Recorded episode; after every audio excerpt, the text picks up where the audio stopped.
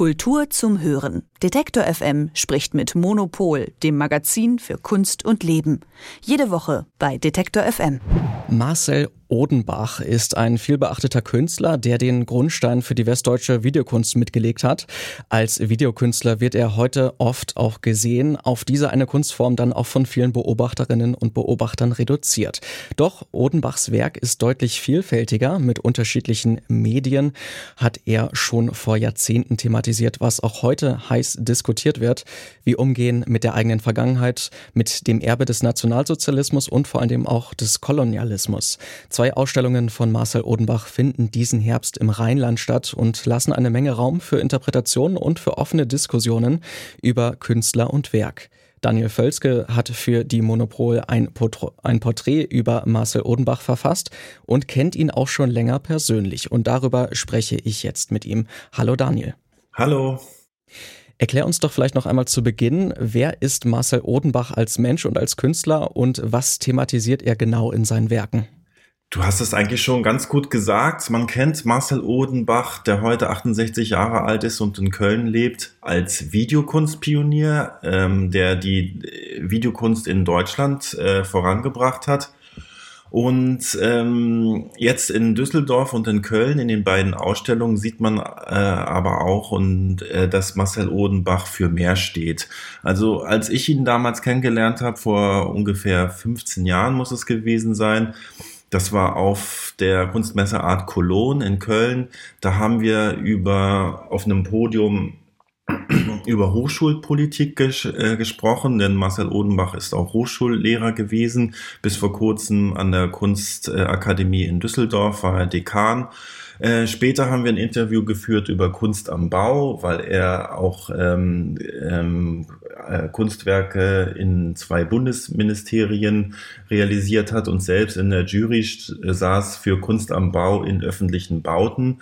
Und äh, ich habe dann so schnell gemerkt, okay, ähm, Marcel Odenbach, äh, das ist jemand, der sich für viele Sachen interessiert und dann, hm, nachdem wir uns ein paar Mal getroffen hatten, hatte er mich eingeladen nach Ghana, weil er dort zusammen mit Carsten Höller auch ein Haus besitzt.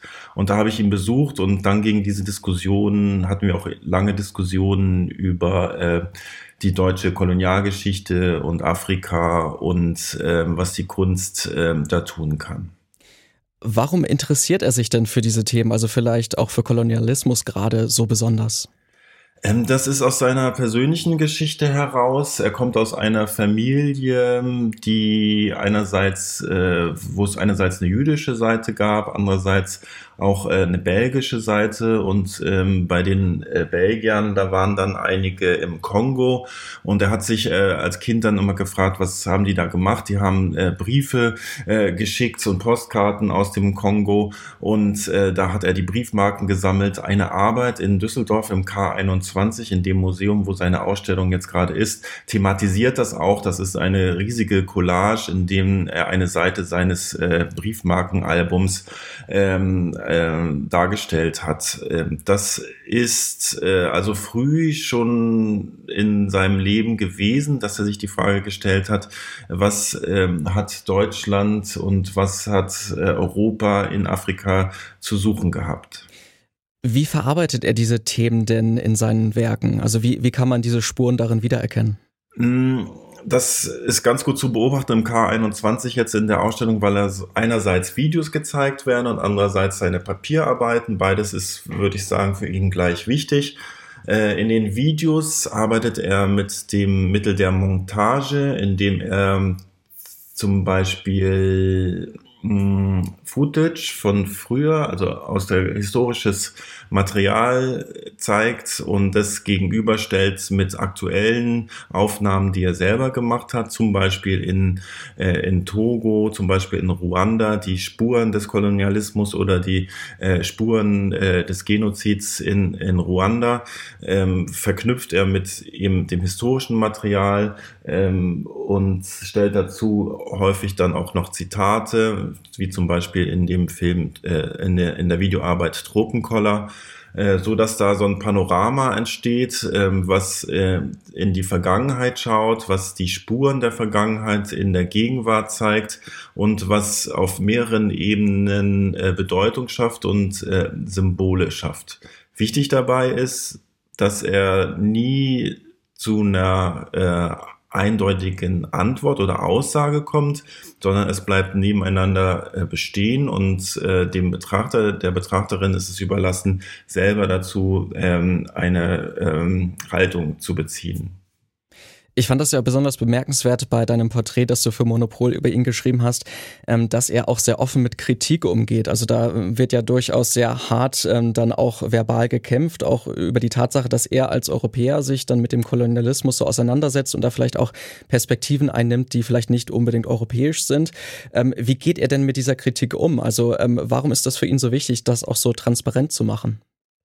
Ja, ich hatte mich äh, überrascht gezeigt, weil das in seinem Katalog selber thematisiert wird von einem Autor, ähm, dass er äh, diese Themen angeht. Ähm, er selber beschreibt das wiederum aus seiner Kindheit. Er kam ähm, aus dieser ähm, ähm, aus dieser weltläufigen Familie und in Deutschland, wo er dann aufgewachsen ist und zur Schule gegangen ist, wurden diese Fragen gestellt, ähm, wer er überhaupt ist. Er hatte diesen seltsamen Namen Marcel, der völlig äh, unbekannt war damals.